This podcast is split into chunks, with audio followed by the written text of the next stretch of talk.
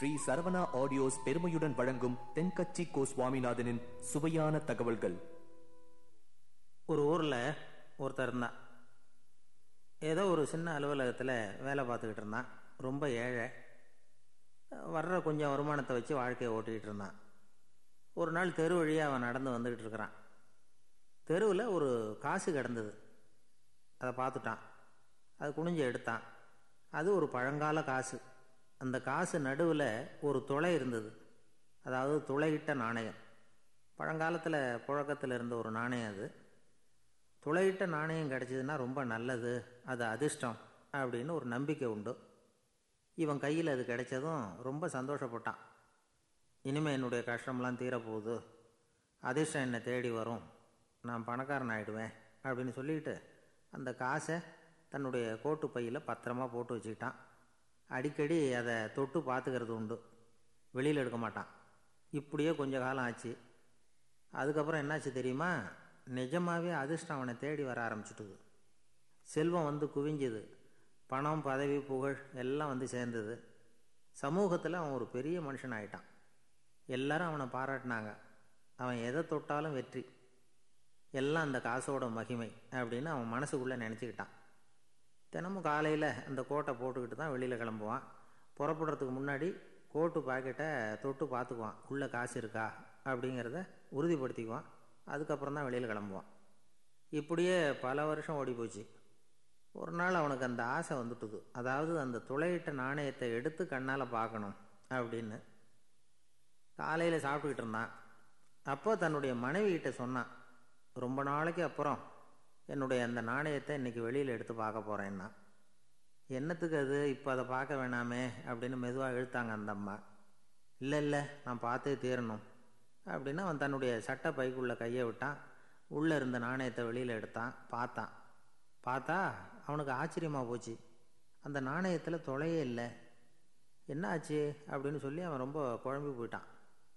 இப்போ அந்த அம்மா சொன்னாங்க நான் தான் ஒரு நாள் உங்கள் கோட்டு ரொம்பவும் தூசியாக இருக்கேன்னு சொல்லி அதை ஜன்னலுக்கு வெளியில் உதறினேன். உள்ளே இருந்த அந்த காசு அப்போ எனக்கு தெரியாது ஞாபகத்தில் இல்லை. அது தெருவில் விழுந்துட்டது போல இருக்கு. அதுக்கப்புறம் எவ்வளவோ தேடி பார்த்தேன் கிடைக்கல. அதுக்குள்ளே அதை யாரோ எடுத்துகிட்டு போயிட்டாங்க போல இருக்கு. அது இல்லைங்கிறது உங்களுக்கு தெரிஞ்சால் வருத்தமாக இருக்குமேங்கிறதுக்காக நான் தான் வேற ஒரு நாணயத்தை எடுத்து சட்டை பைக்குள்ளே வச்சுட்டேன் அப்படின்னு விவரத்தை சொன்னாங்க அந்த அம்மா. இது எப்போ நடந்ததுன்னு கேட்டான். உங்களுக்கு அந்த காசு கிடைச்சதே அன்னைக்கு மறுநாளே இது நடந்து போச்சு அப்படின்னாங்களாம். இதை கொஞ்சம் யோசனை பண்ணி பாருங்க. அவனுக்கு அதிர்ஷ்டத்தை கொடுத்தது அந்த நாணயம் இல்லை. அவனுடைய நம்பிக்கை அதாவது தன்னம்பிக்கை. அதுதான் வேலை செஞ்சிருக்கு. இதிலிருந்து நாம் தெரிஞ்சுக்க வேண்டியது என்னென்னா வாழ்க்கையில் முன்னேற நினைக்கிறவங்களுக்கு தன்னம்பிக்கை ரொம்ப முக்கியம். அது இல்லைன்னா முன்னேற முடியாது. ஒருத்தன் சொன்னானா நான் எப்போவுமே என்ன தான் சார் நம்புவேன் மற்றவங்கள நம்ப மாட்டேன். நேற்றுக்கு பாருங்கள் திடீர்னு பத்து பேர் என்னை அடிக்க வந்துட்டாங்க. நான் ஒருத்தனாகவே அதை சமாளித்தேன் அப்படின்றக்கான் ரொம்ப பெருமையாக அது எப்படின்னு கேட்டாங்களாம் ஒரே ஓட்டமாக அங்கேருந்து ஓடி வந்துட்டேன் அப்படின்னு நானா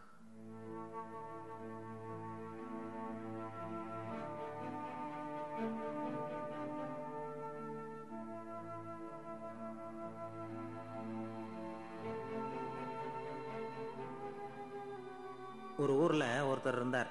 ரொம்ப நல்லவர். யாருக்காவது ஏதாவது கொடுத்துக்கிட்டே இருப்பார். கொடையாளி.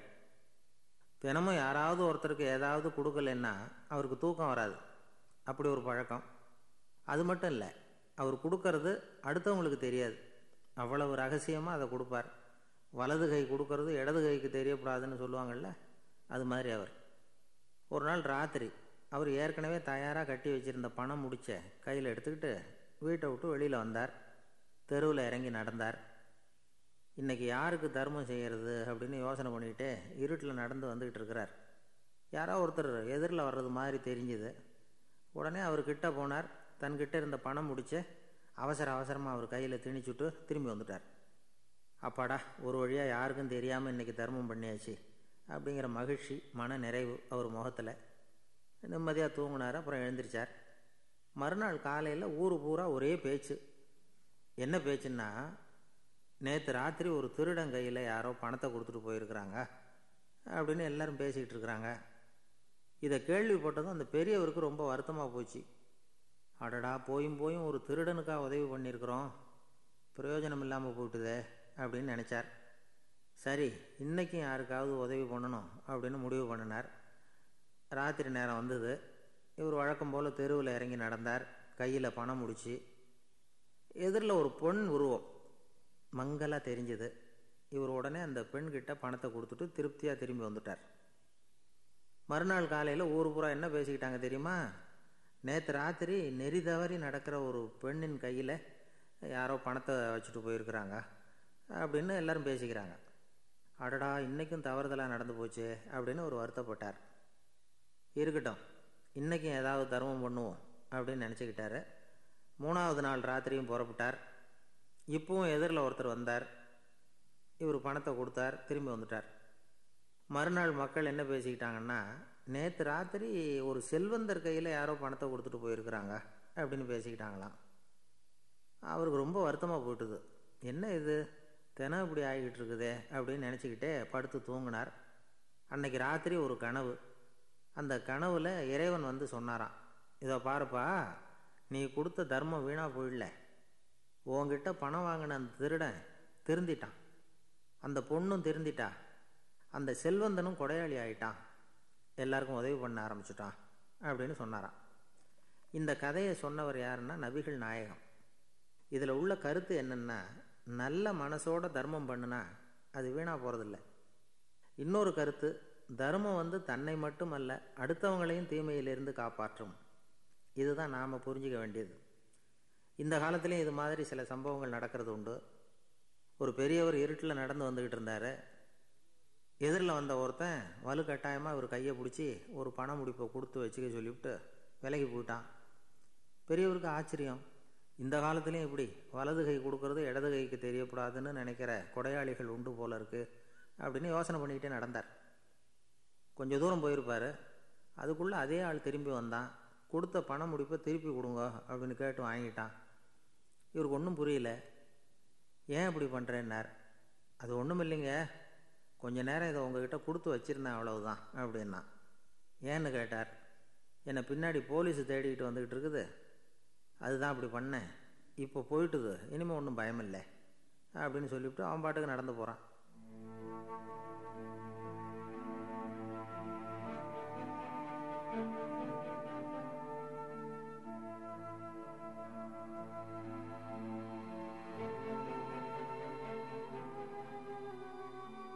ஜெருசலேம். அங்கே உள்ள ஒரு தேவாலயம்.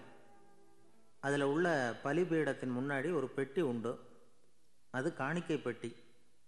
ஆலயத்துக்கு வர்றவங்க பிரார்த்தனை பண்ணிவிட்டு திரும்பி போகிற சமயத்தில் அந்த பெட்டியில் காணிக்கை போடுவாங்க. அவங்களால எவ்வளவு முடியுமோ அவ்வளவு போடுறது வழக்கம். அவங்கவுங்க வசதிக்கு தகுந்த மாதிரி போடுவாங்க.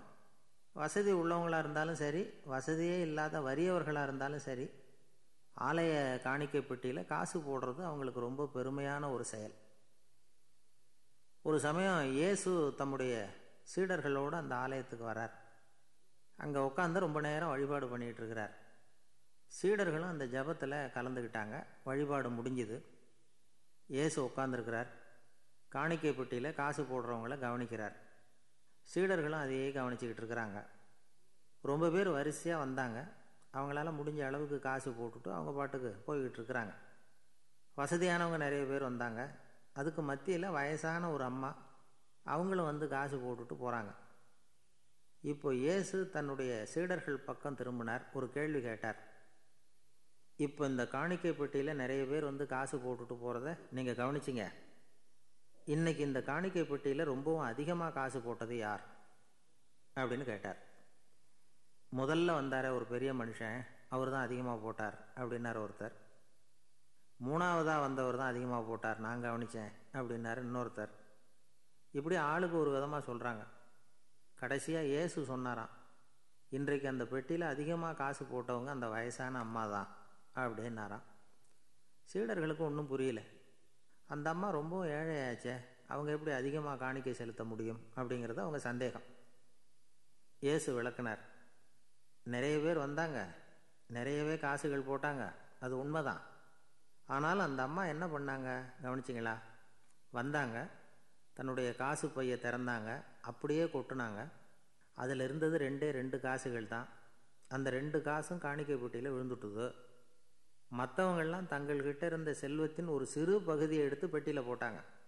ஆனால் இந்த அம்மா தன்கிட்ட என்ன இருந்ததோ அதை அப்படியே போட்டுட்டாங்க.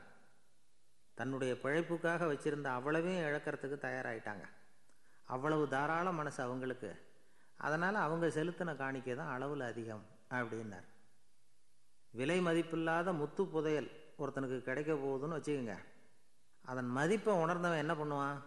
அதை அடையிறதுக்காக தன்கிட்ட இருக்கிற எதையும் கொடுக்கறதுக்கு தயாராக இருப்பான் இல்லையா? அது மாதிரி தான் இதுவும் அப்படின்னார். உலக மதிப்பீடுகளை துரும்பா தூசியாக மதித்து அதையெல்லாம் உதறி விடுகிறவன் இறையருள் அப்படிங்கிற இணையில்லாத செல்வத்தை பெறுகிறான் அப்படிங்கிறது இதில் உள்ள கருத்து. இறைவனுக்காக இழப்பதுன்னா துன்பப்படுகிறவர்களுக்காக ஏழைகளுக்காக ஏது மற்றவர்களுக்காக இழப்பது அப்படின்னு அர்த்தம். உங்கள் அயலானுக்கு நீங்கள் என்ன உதவி செய்தாலும் அதை எனக்கே செய்கிறீர்கள் அப்படின்னு இயேசு சொல்லியிருக்கிறார். அடுத்தவங்களுக்கு உதவணுங்கிற குணம் இன்னைக்கு ரொம்ப குறைஞ்சி போச்சு. ஒருத்தன் வாழைப்பழத்தோல் வழுக்கி கீழே விழுந்துட்டான். பக்கத்தில் இருந்த நண்பன் உடனே இவனை தூக்கிக்கிட்டு போய் ஆஸ்பத்திரியில் சேர்த்துட்டான். அதுக்கப்புறம் சொன்னான் நீ அந்த வாழைப்பழத்தோலில் காலை வைக்க போகிறத முன்னாடியே நான் கவனிச்சுட்டேன். அப்படின்னு நானா அப்படின்னா அப்போவே நீ எனக்கு உதவி செஞ்சுருக்கலாமே. அப்படின்னு நானா அவன் நான் டாக்டருக்கு உதவலாம்னு நினச்சிட்டேன்.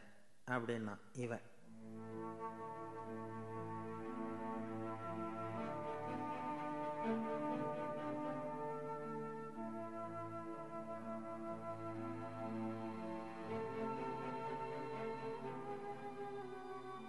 பெரிய குடும்பத்தில் பிறந்தவர்.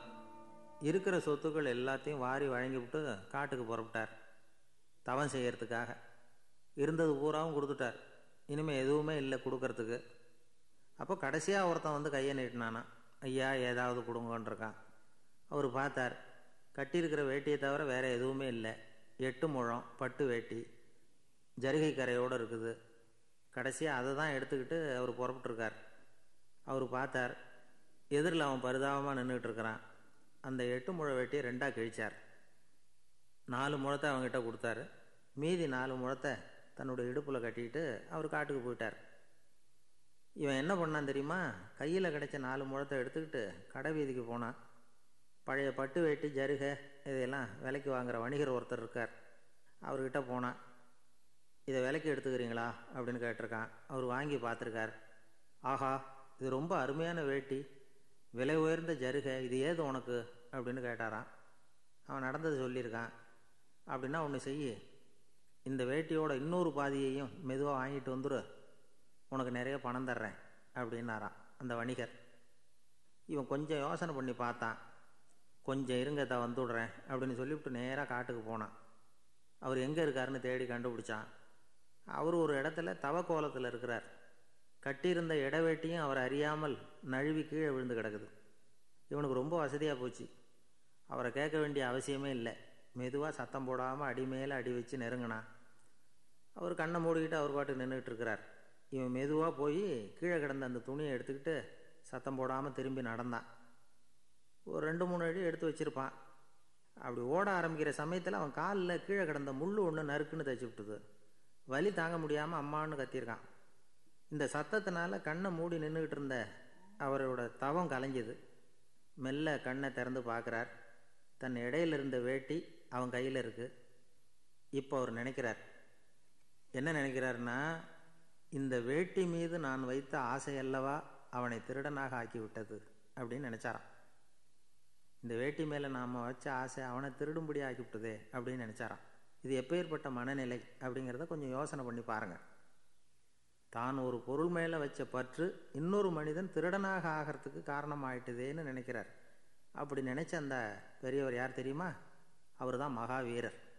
இழந்துட்டேன் இழந்துட்டேங்கிறிய நீ என்னத்தை கொண்டுகிட்டு வந்த? எங்கே இழந்துடுறதுக்கு நீ என்னத்தை உண்டாக்குன?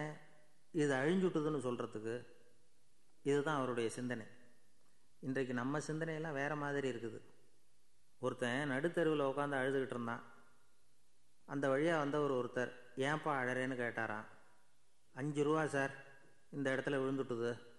ரொம்ப நேரமாக தேடுறேன் கிடைக்காது போல இருக்கு அப்படின்னு சொல்லிவிட்டு அழறான். எப்போ தொலைஞ்சதுன்னு கேட்டாராம் அவர். அது எனக்கு தெரியாது சார் பணத்தை தொலைச்சவன் தேடி பார்த்துட்டு போயிட்டான். நான் அவனுக்கு பின்னாடி தேட வந்தவன் அப்படின்னு நானா இவன்.